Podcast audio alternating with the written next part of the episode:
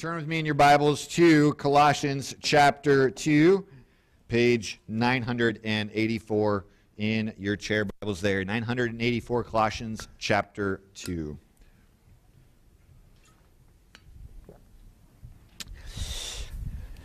Father God, shepherd us through this text today to a greater love for you and a greater concern for others. In Jesus' name, amen. Did you know that there are pirates in the Bible?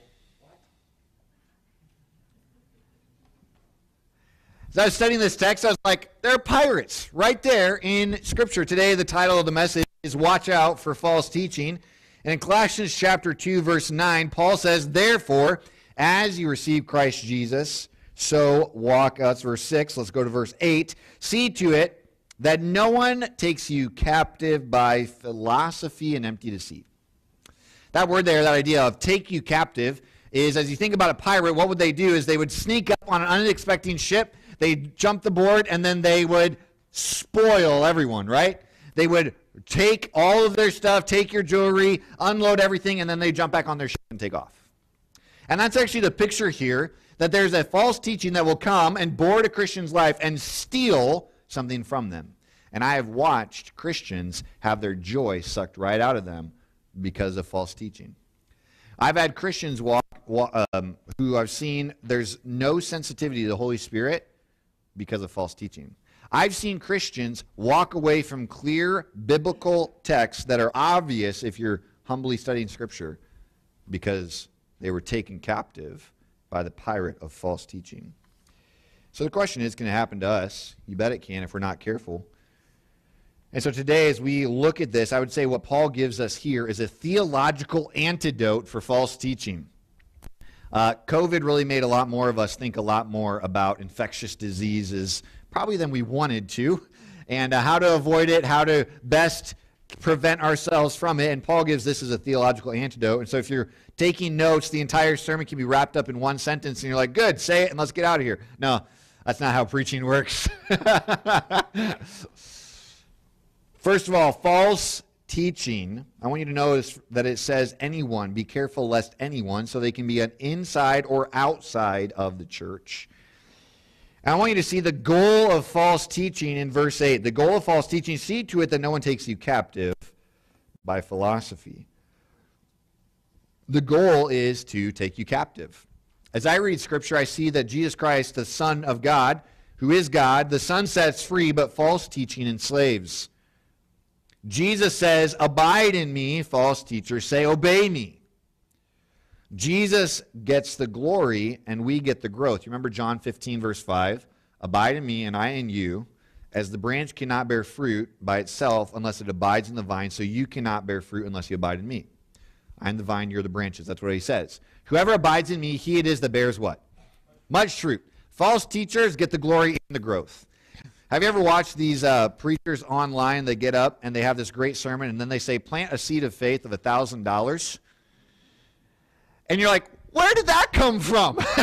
How did you get to that from the text where it's like, all of a sudden you want me to send you a $1,000? There is giving as an act of worship, which we do here. But then there's like, hey, if you have a disease, you just send a $1,000 and I'll pray for you and you'll be healed. And one of the things you'll notice about false teaching is they're the ones who they drive the real nice cars. They drive, and driving a nice car is not bad, okay? It's not bad. But they've got these massive mansions, they've got these massive churches, they got these massive incomes, and it's built off the backs of poor people often and desperate people. But Jesus Christ says, when you follow me, I get the glory because everything's supposed to be for his glory, but we get the growth. How then is someone going to take you captive? How in the world will a pirate take over your life? Well, Jesus actually told us the way that this needs to happen is in Matthew chapter 12, verse 29. How can someone enter a strong man's house and plunder his goods unless he first binds the strong man? Then indeed he may plunder his house. What is the strong man of a Christian? I would say it's the gospel the gospel of Jesus Christ and our safeness in Christ, if you would. But beyond that, go over to Galatians chapter 2 because I think it's also the, your freedom in Christ and what God has given you. Galatians chapter 2, just back a couple pages, 972.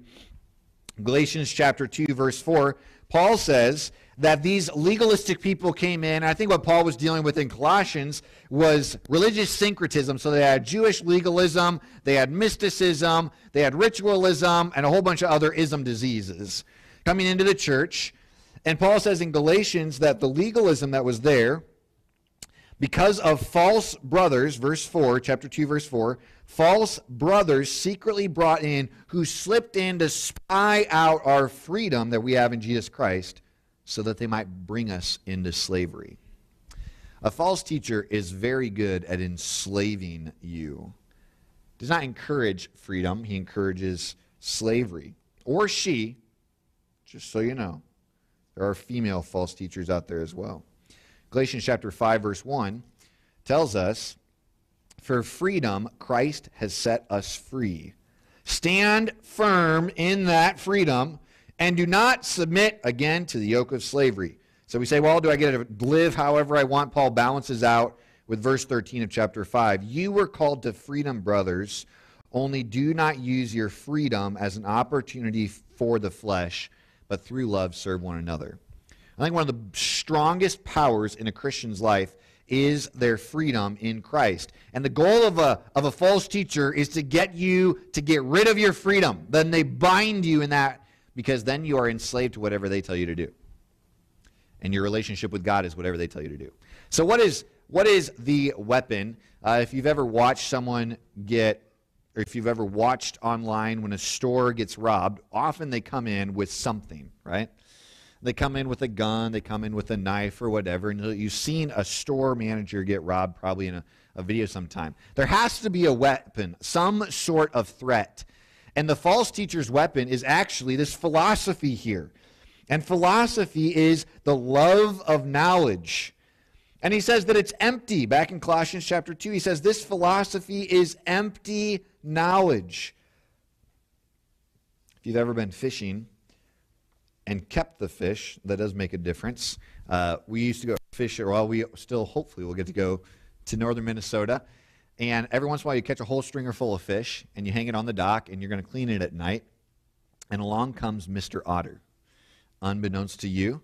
And Mr. Otter says, Oh, look, food that I don't have to chase. and you're just enjoying a nice quiet supper, and then you go out to clean your fish, and you grab that stringer and you pull it up, and you know what you got? A bunch of heads that are still attached to the stringer. And all of a sudden, your stringer is empty. And Paul says this teaching is like a stringer fish, it's empty. And it's according to three different things in this text. Did you see that? See to it that no one takes you captive through philosophy and empty deceit, according to three things human tradition, the elemental spirits of the world, and not according to Christ. Tradition is the first one. And many times people say, We've always done it this way. I got to preach this text at uh, the nursing home on Sunday, and I told them I like preaching it ahead of time because I know what I should say and shouldn't say, or what I, what I need to adjust and whatnot. You know that there is a huge tradition that you must be baptized to be saved that is passed down generation after generation after generation. There's a huge tradition that you have to follow sacraments in order to get into heaven, passed down from generation after generation after generation. And so there's all these traditions, and Paul says this is just a tradition of man. We've always done it this way. Do you know what Jesus said to the Pharisees about human tradition? Look at Mark chapter 7, verse 8. Mark chapter 7, verse 8 tells us this. Oh, no, don't I have it? Oh, okay. My bad. Do we not have Mark 7, verse 8? Next verse. Okay, go back. Go to Mark 7, verse 8. God, turn there. Get your fingers warmed up. Jesus says to the Pharisees, uh, this is page 842.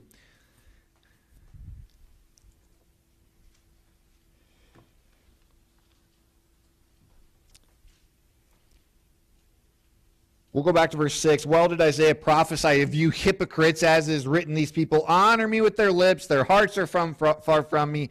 In vain, in emptiness, there it is, do they worship me teaching as doctrines the commands of men. There it is, the false teaching and tradition. Verse 8 You leave the commandment of God and hold on to the tradition of man. Do you know when you hold on to man's tradition, you have to let go of Christ? You have to let go of what God has said. And so they use tradition. We've always done it this way. Look at how long we've been around. They also use elemental doctrine, elemental teaching, which I would say are rules. For those of you who, uh, well, right now our children are young. We have two wonderful children outside the womb, one that's getting ready. And I cannot tell you how often I say, don't touch that. It's hot. Don't get in that. Stop hitting your sister. Stop screaming. Stop crying. You're okay. Don't grab that. No, don't run into the street. Do this. Don't do that. Pick up your room. Feed the dog. But on and on and on and on. Emily and I went out to eat last night, and it was like, I just get to eat. what is this strange feeling? Because usually you're like, no, don't grab that. It's hot. No, you're going to touch your arm in the ketchup. And that is hot, hot sauce. You don't want that. I Trust me, you don't. And then you go shopping. Can I have this? No. Can I have this? No. Can I have this? No. What is it? What we're, what, what, what we're seeing is children need rules. If I take a 30 year old out and I have to tell them, don't dip your arm in the ketchup. We've got a problem right? You should be able to figure out by at least your teen years some common sense, says the guy who doesn't have any teen kids. So we'll, we'll see how that goes. Elemental doctrines. You'll notice false teachers have a lot of rules. Lots and lots of rules. One of the false teachers who honestly communicated the Word of God and there was there was some good stuff in what he taught. But he had rules about how long ladies dresses and skirts needed to be because you know shorts were sinful and pants were too. So he had rules about that. He had rules about diet. He had rules about everything. I mean and you had to read your bible for this long and pray for this long and whenever you sinned this were, these were the five steps to get back into being right with god. And it was absolute slavery. And if you've ever seen or heard of the uh, tv show shiny happy people on amazon about the Duggar family. Uh, it was him. He was the teacher there.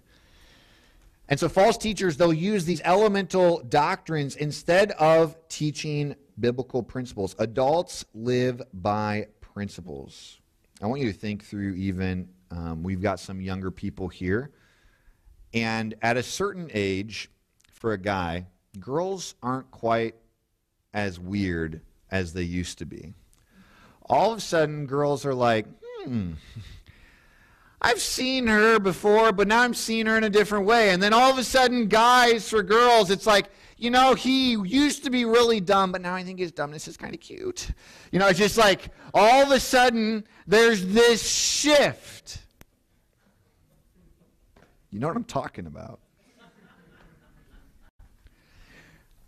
And so you go through that. Okay, now again, I'm speaking as one without teens who are in that situation. But there's two different ways that parents handle this. One is parents sit their children down and they say, okay, here are the rules. You're not dating until you're 40 and you don't get to ever be with a guy by yourself until you're 40 and you know, just uh, don't kiss don't hold hands don't be in a car together don't this don't that don't this don't that don't this don't that that's one way and I, as a father that's the way that sounds great to me. Here are the rules. Daughter, I love you and you can be mine for the rest of our life. You don't ever have to go get a guy. That's, there we go. Are you teaching your child well to date well if that's how you teach them? No, that's elementary doctrine. Do you know that there's another way? It actually, you can encourage them to read Song of Solomon which was written for the daughters of Jerusalem without husbands. And they might say, you know what? The biblical principle is that I'm to love God with all my heart, soul, mind, and strength, and love my neighbor as myself. And because I'm doing that, I'm studying his word. And perhaps they read the Song of Solomon and they read in there, do not awaken love until it's ready. And they say, you know what? I'm 15. I don't think I am ready for love. Is that mature thinking? Yes. Okay, do you see how false teachers have rules? Godly people live in the freedom and they turn from that. And then the, there's other the distraction, which is not according to Christ, which leads right into our second point here. False teaching devalues Jesus Christ. So false teaching devalues Jesus Christ. Verse 9 through 15 says, In Christ, the whole fullness of deity dwells bodily. You have been filled in him who is the head of all rule and authority. In Jesus, you were also circumcised with a circumcision made without hands, by putting off the body of flesh by the circumcision of Christ, having been buried with him in baptism, in which you were also raised with him through faith in the powerful working of God who raised him from the dead. You were dead in your trespasses and the uncircumcision of your flesh. God made you alive together with him, having forgiven us all our trespasses by canceling the record of debt that stood against us with its legal demands. This he set aside, nailing it to the cross. He disarmed the rulers and authorities and put them to open shame by triumphing over them. No false teaching ever did that. Only Christ ever did that. There is no amount of goodness that can nail your sins to the cross. There is no amount of goodness that can take care of all those things. There is no amount of goodness in you or following of tradition or following of rules, rules that can disarm the rulers of the world. None but Christ can. And he has. and so false teaching will always distract from and turn away from Christ. They attack him in three ways. They attack his deity. They attack his deity. It says here that in Christ the fullness of God dwells bodily. Jesus is not a picture of God, he is God. And one of you guys, you're going to have to wrestle through in your small groups. Is there a difference between being divine and deity? I'm not going to give you the answer. You'll have to figure it out. God's power is seen in nature. You remember Romans chapter 1 when he says God's um, his divine attributes, including his eternal greatness and his divine power, is clearly seen in the things that are made. So you can go out and you can check out the sunrise. You can go and you can see this, this, this incredible um, nature. In fact, Chase, did you watch the Mr. Beast video yesterday? No. Okay. Mr. Beast came out with a video yesterday, and it's a one versus $250 million private island. And so they go into all these different islands. And I was amazed because guess what? They end up on an island, a $150 million island. Okay? Tons of money. And guess what they're amazed with? A turtle. I'm not joking. You can go watch the video. If you have YouTube, just click YouTube. It's probably the first recommendation. Okay? I mean, just like a turtle. Here we have $150 million. That's money that most of us can't even comprehend, we'll never see in our life. And they're like, oh, turtle. Okay. What do you have? God's like, yeah, kind of made the island, made the turtle. I'm not impressed with your money. His divine power is seen there. Jesus Christ is God. They attack his deity. In him, the fullness of God dwells. Ephesians chapter 1, verse 22 through 23 says this He put all things under his feet and gave him his head over all things to the church, which is his body, the fullness of him who fills all in all. Same word. So, guess what? The fullness of God dwells in Jesus, and we dwell in Jesus. So, guess how much you have? You have all you need in Christ. You're filled with Christ, and so they attack his deity. Just know false teachers will always make you feel like you're less than, or like you're missing out, or like there's just one secret that you're going to be able to fix everything. And I see this play out especially in uh, younger people when they're struggling with the sin and marriages. Most marriages that I know of take work.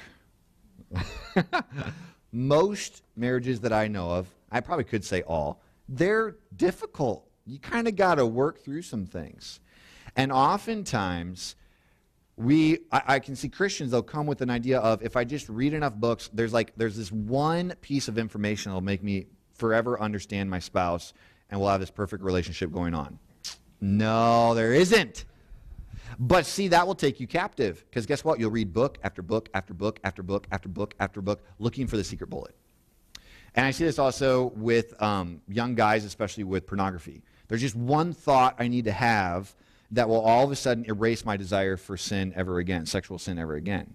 And so they're taking captive book after book after book after book, verse after verse after verse after verse.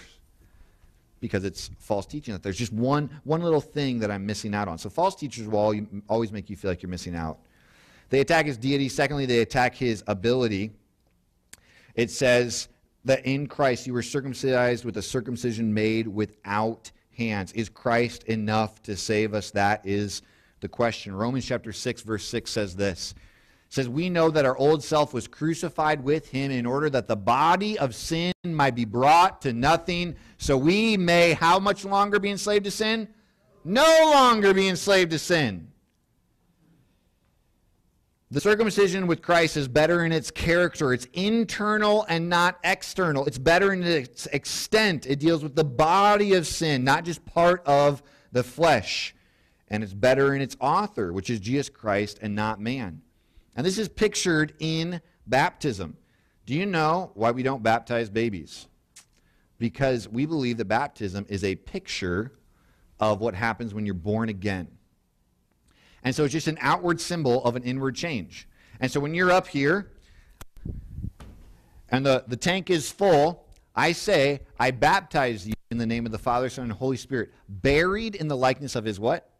Death and raised to walk in newness of life. And that's what it says here is happening is that, verse 12, you were buried with him in baptism, in which you were also raised with him through faith in the powerful working of God who raised him from the dead. You were dead in your trespasses and the uncircumcision of your flesh. God made you alive to walk in newness of life with him, having forgiven us all of our trespassers, trespasses. We have to know that Jesus is able to save anyone and everyone. Amen? There is no person that you will talk to who's bad, too bad for Jesus to save them because he is able to save to the uttermost those who come to him. And you need to know that you can't save yourself. I was super encouraged. I haven't kept up with him too much, but there's a comedian, Russell Brand, who has gotten in some big trouble with some sexual allegations. And he was big into YouTube. He talked a ton about spirituality and the search for the divine, which is why I asked your question about divinity and deity. I might have given away my answer. But anyway, uh, and so he began talking about all this spiritual stuff, and people would ask him questions about suffering. And you know, he would say, Suffering is simply handled by changing your mind about something. And his illustration was this he would say, A child suffers out of fear of monsters under their bed. Yes? Yes. Or in their closet. My daughter, it's a closet. You know, we put her to bed, go, we leave, and all of a sudden there's a blood curdling scream. Dad! What? You forgot to shut the closet. It's like, so? there's monsters in the closet. What needs to happen to that child is they just need to think on what is true. There are no monsters in the closet. And he thought that was true of suffering. That whatever suffering you're going through, just you just need to shift your opinion. Well, guess what? He's been completely demonetized because of the allegations, and he's gone through some serious suffering. And all of a sudden, he goes, I'm reading the Word of God. I'm reading C.S. Lewis's Problem of Pain, and I'm beginning to realize that suffering is real, and the only religion that actually deals with suffering is Christianity. I'm like, yes! I love it. And I, I, I, love it when I see these people, and I, have seen a, a, guy who's a millionaire by age 26. He's a millionaire. He's doing really, really well for himself. And, and he comes on and he's talking to a Christian. He's like, You know, you have this peace that I can't explain. I'm like, Yes. God can save anyone. He is able to do that. But false teachers will always attack his ability to save. Lastly, they attack his sufficiency. Is Christ enough? Because here it says, that when you receive Christ as your Savior, your sins are nailed to the cross. How many of you can time travel? None of us can, okay?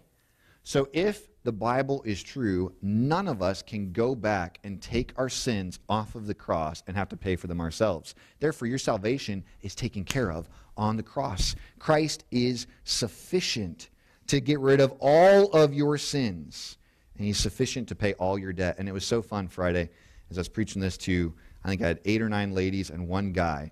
And he always, you know, I'm the only guy who comes. I'm like, yeah, I know. Guys need to be more serious about Christ. You do. As I'm preaching this, though, she just began to cry. All her sins were paid for by Christ on the cross. He is sufficient to pay all your debt. It says here, he set it aside, nailing it to the cross by canceling the record of debt that stood against us.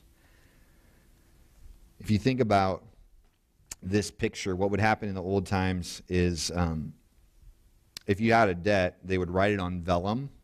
And whenever your debt was paid, they would take some water and they would drop it on the vellum, and, and your name would literally be wiped away that the debt is paid.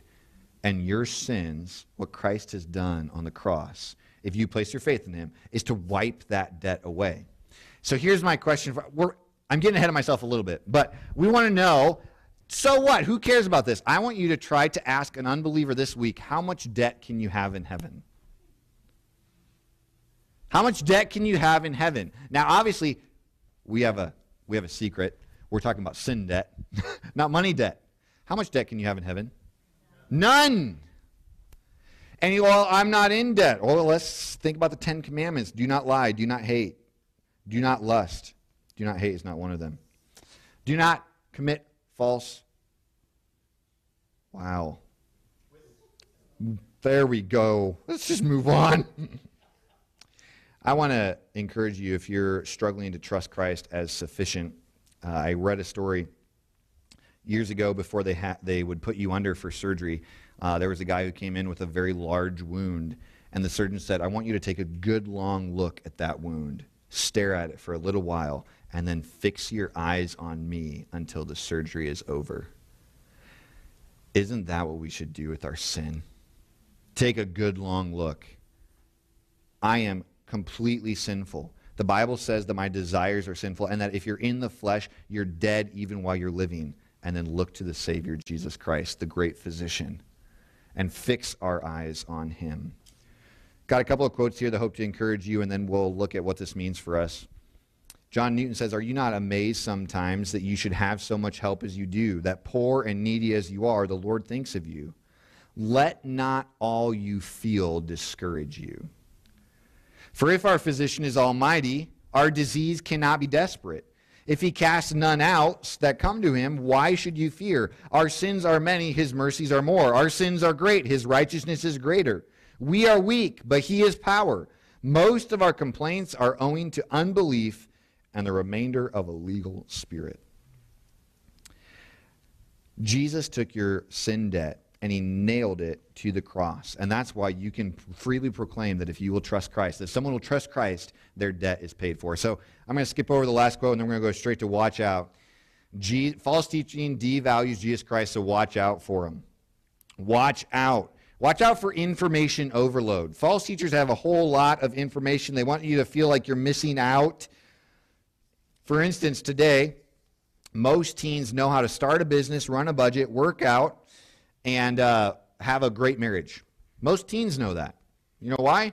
Because they have TikTok, and they have YouTube, and they have Instagram, and all those uh, information is there. How many teens do you know that are starting businesses, working out great, have a great marriage, etc.? No, because what often happens is we have what I, what I just heard about this year. You could write this down. L I A R spells what? Liar, and it stands for Low Information Application Ratio. Think about how much information you get in a week. How much do you apply? Low information application ratio. We often don't apply what we're taught. But we heard this morning as we meditated on, we're supposed to be doers of the word, not hearers only. Most media just gives us information overload, and false teachers will have a ton of information. Also, watch out for insufficiency overload, which is um, where you always feel like you're less than. Jesus Christ said, If you have received me, whoever comes to me, the Father will not cast out. So, as we watch out, I want to give you a couple of questions. Ask a believer, what place should the law of God have in our lives? And then ask an unbeliever, how much debt do you think you're allowed to ha- have in heaven? We want to apply the Word of God. What does it look like to think through this text, talk about it with others? And then you're going to wrestle through in your small group why do we still sin if we're dead to sin? And look at some texts there. But before I wrap this up, I want to share one more story with you.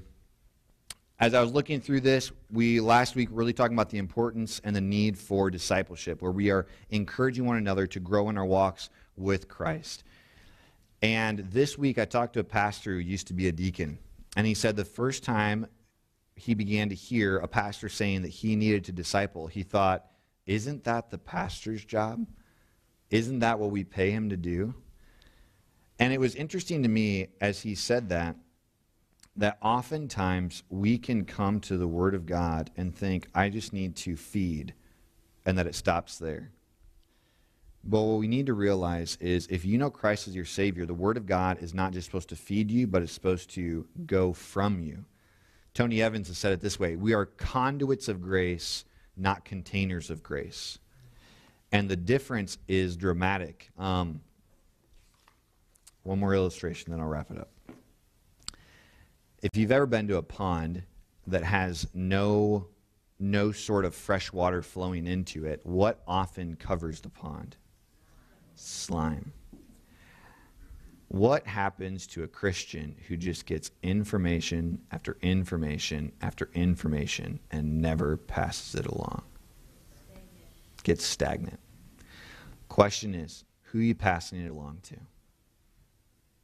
Do you see yourself as a conduit through which God wants to teach what you have learned to others. And another question for you How old do you have to be to be a conduit of God's grace? Is Simeon old enough? How about Ashton? What about Eli? You bet. Let's go and do that. Father,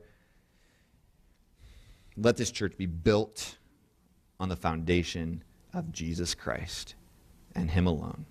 We love you and ask that you'd help us now to continue to grow in our walks with you as we go from here. In Jesus' name, amen.